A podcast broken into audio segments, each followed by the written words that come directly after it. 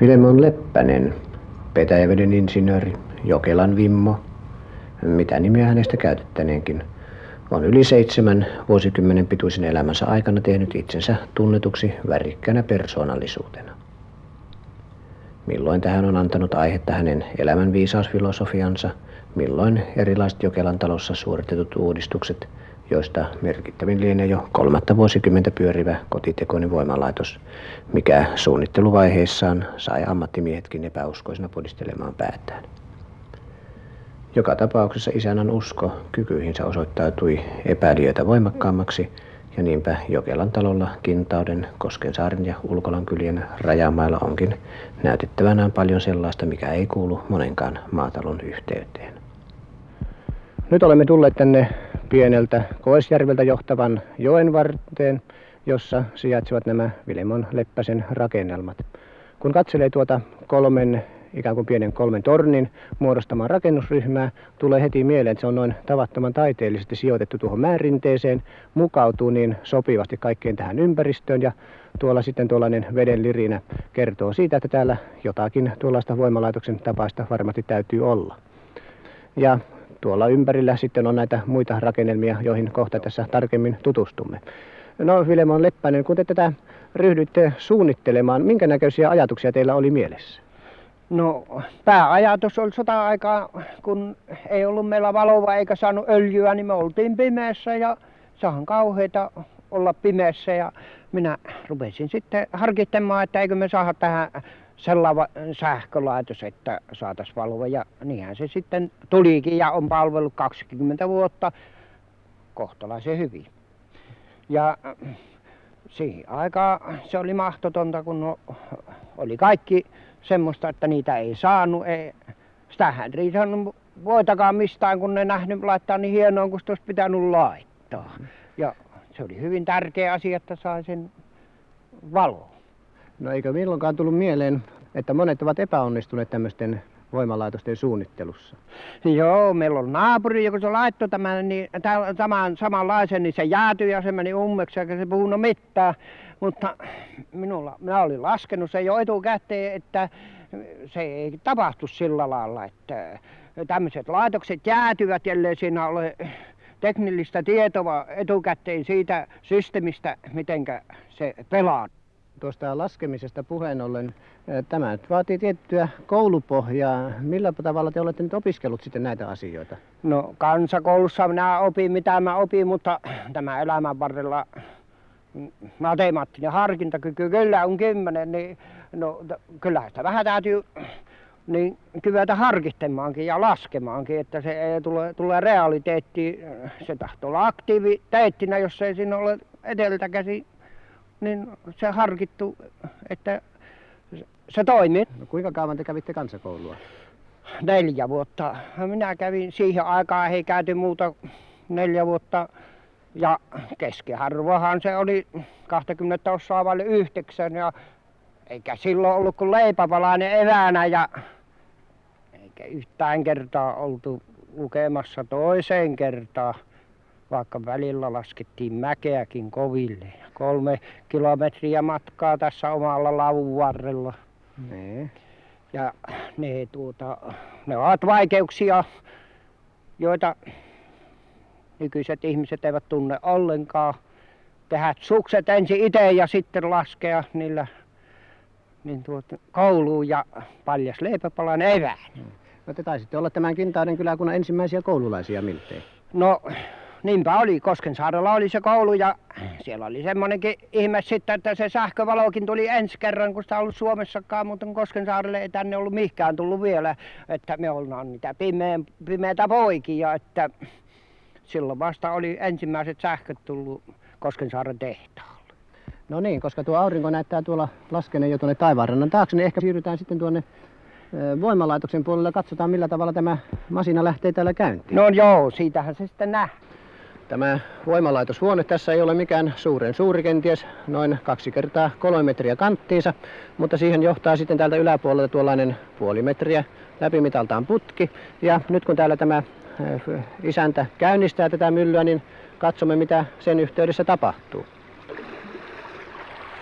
Täällä kopin sisällä tällainen pieni generaattori ryhtyi välittömästi toimimaan ja eikös vain syttynytkin tuonne tuollainen sähkölamppu.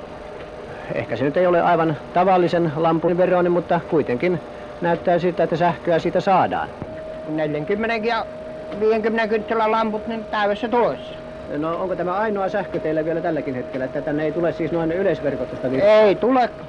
Me ollaan niin kaukana tässä, että tänne on aika vaikea saada. Kolme kilometriä ylitten. Niin... No, kuinka kauan tämä on pyörittänyt tätä virtaa tänne nyt jo kaikkiaan? No 20 vuottahan tämä on toiminut.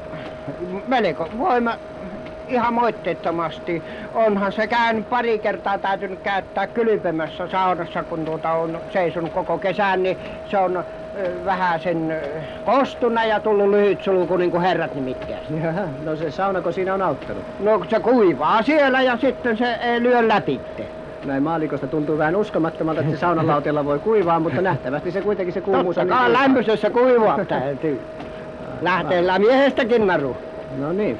No, tässä vieressä on sitten näitä muita laitteita. Selostaisitteko te hieman mitä kaikkia muuta tähän vesivoimalaitokseen vielä liittyy? Niin, no riihikoneet pyörivät tuolla rattaalla tuolla ja ennen aikaa häntä nyt enää tarvita, mutta ne pyörivät sillä ja, ja pärehöillä ja kaikkia mitä tarvittiin, ruumemyllyt ja turvepehkomyllyt. Mitä niitä nyt tarvitaan, tahko pyörii, se on saavupuuko ihan terävä. Täytyy vain ihmetellä sitä, että kuinka paljon tosiaan tuolla yhdellä tai oikeastaan kahdella vesirännillä tässä on saatu aikaan. Tuosta tuollainen lähes puolimetrinen tukki johtaa akselistona tänne riihen puolelle ja siellä sitten on tuo ruumemylly, viskuumyllyt tietysti ja kaikki mahdollista. No eikö hihnasiivujen ja muiden laskemisessa. Eikö siinä joskus tullut vähän vaikeuksia? Ei siinä tullut vaikeuksia ollenkaan muuta, vaan että riveeminähän se on niin vähän sen, kun ei ollut kiilahihnoja siihen aikaan vielä, niin vaihtaa pieneltä siivalta isolle, niin se on vaikea toimimaan. Mutta muutahan siinä ei ollut kyllä etukäteen laskettu, ja kyllä ne piti paikkansa, ettei niissä mitään haaveria ole tullut. Niin no tuo jokihan ei ole mikään suuren suuri kapeimmista paikoista vissiin taitaa mies noin vaivatta hypätä ylitse. No onko siinä nyt vettä, riittänyt vettä noin jatkuvasti? No käyttöön? vettä on riittänyt niin, että valuthan me on saatu siitä pimeällä ajolla, että ei siitä suurempaa puutetta ollut. No tässä ei vissiin suurimpia patoja ole muuta, mitä tässä nyt on tuommoinen metrin puolentoista tämä on, tässä voimalaitoksen yhdessä. Tämä onkin tässä systeemi justi, tämä, että meidän pato pysäyttää veen järveen asti ja se jäätyy ja se on se systeemi, millä tämä toimii ollenkaan. Jos se ei olisi näin, niin siihen ei tulisi lunta päälle ja se jäätys ja rupesi hyytämään, joka on semmoinen, jota ei voida korjata. Nimittäin vesi niin ei jääty silloin kovaksi, kun tuota, kovasti kun jään päällä on lunta. Se jää ei kylmene niin kylmäksi, että se rupeisi hyytämään. Ja tässä on sitten se salaisuus, että tämä ei tosiaan talvellakaan ole jäätynyt tuossa. Se on koko se salaisuus, joka joka on nykyisille herroille melkein tuntematon. Entuset myllymiehet sen tiesivät, kun niillä oli pieniä myllyjä, niin tuota, ne sanoivat yhteen aikaan talvella hyytää, että voisivat kuulla nälkään, kun ne, ne pyörinnä, ne pelikkeet. Eivätkä tienneet sitä, että mikä siinä oli syynä, mutta sen ne tiesi, että se vaan hyyti. No kyllä teillä uskallusta sitten on ollut tässä, koska tästähän on järvenrantaan matkaa vissinkin noin kilometrin verran. No ei ihan kilometriä, mutta ei paljon muutakaan. Mutta etukäteen minä olin sen tiennyt että mikä siinä on systeemi, joka siinä toimii, ja se toimi kanssa. Kun täältä riihirakennusten luota kiipeämme tuonne lähes puolen kilometrin päässä olevalle mäentöyrälle, on heti alkuun todettava, että Jokelan talo sijaitsee tavattoman kauniilla paikalla tuon pienen Koisjärven länsirinteessä. Ja tämän matkan varrella kulkevat sitten nuo tavanmukaiset sähköjohdot kuljettamassa sitä virtaa, mitä tuolla alempana jauhetaan. Mutta kun katselee näitä johtoja, niin kiinnittää huomionsa siihen, että siinä on myöskin kolmas tuollainen hyvin tukeva johto. Mikä sen merkitys tässä lienee? Niin, se tältä kotova seisotetaan tämä voimalaitos, siis suletaan vesi ja se seisoo niin, ettei tarvitse käydä siellä ja se vetetään siitä, se omalla painolla menee kiinni ja sillä keinoin saadaan se kotova käyntiin.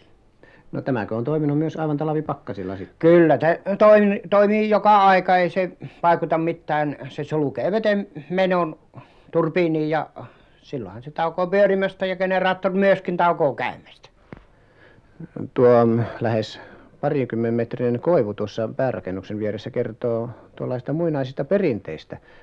Tämä on varmaan semmoinen sukutila teille. Niin on, se on sukutila ja tuo suuri koivu, kun minä on oltu yhtä aikaa yhtä pitkiä, niin se ikähän siitä sitten se leviää, kun minä 72 vuotta olen, niin ja nythän se on niin suuri, että ei yletykään ympäri. Mm. No tässä ympärillä näyttää olevan tuommoista tavattoman hyvin hoidettua koivikkoa. Taitaa olla metsä myöskin teidän sydäntenne lähellä. No metsähoito, minä siellä on nyt 50 vuotta suunnilleen ollut siellä metsässä ja Suomaallenkin on ruvennut metsä kasvaa täysillä painolla, jota ei meillä oikein tarkkaan vielä tunnetakaan, mutta minä keksin sen systeemin, joka on hyvin korkea. Se on nimittäin hapen saanti siellä Suomaalla ja se tekee sen, että se rupeaa kasvamaan ja jos kuka ei usko niin tulee katsomaan niin näkee kun ei ole kuin kolme neljäkymmentä senttiä vedenpintaa ja metsä kasvaa täydellä painolla. No millä te tämän hapensaannin olette turvanneet näille puille? No se hapensaanti tulee tapahtuu sillä lailla että kun järvi on tämän suon reunassa että vesi ei saa nousta eikä laskea siinä siinä maan pinnassa. Silloin kun vesi laskee alas niin se imujuuret työntää syvään ja sitten kun se nousee se vesi uudestaan ylös niin silloin se tappaa sen kasvin kun ei se saa happea. Ja siinä on se koko systeemi jota ei ehkä Suomessa tällä kertaa tunneta.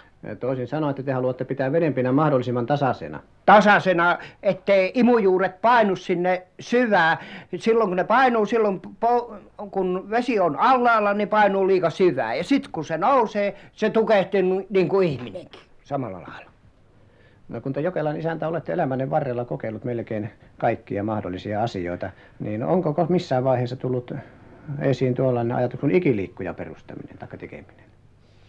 Niin kyllä minä olen ajatellut sitä niin tuota sitä ikiliikkujaa mutta se on enempi semmoinen humorijuttu. Ei se oikein minkälainen systeemi pysty että se että ei käytettäisi luonnonvoimia siinä hyväksi että kyllä siinä vähän se järki niin kuin pehmiää mutta kun käytetään siinä luonnonvoimia hyväksi niin kyllähän se sitten käy päinsä mutta se nyt ei oikeastaan ole silloin täydellinen ikiliikkuja niin kuin sitä sanotaan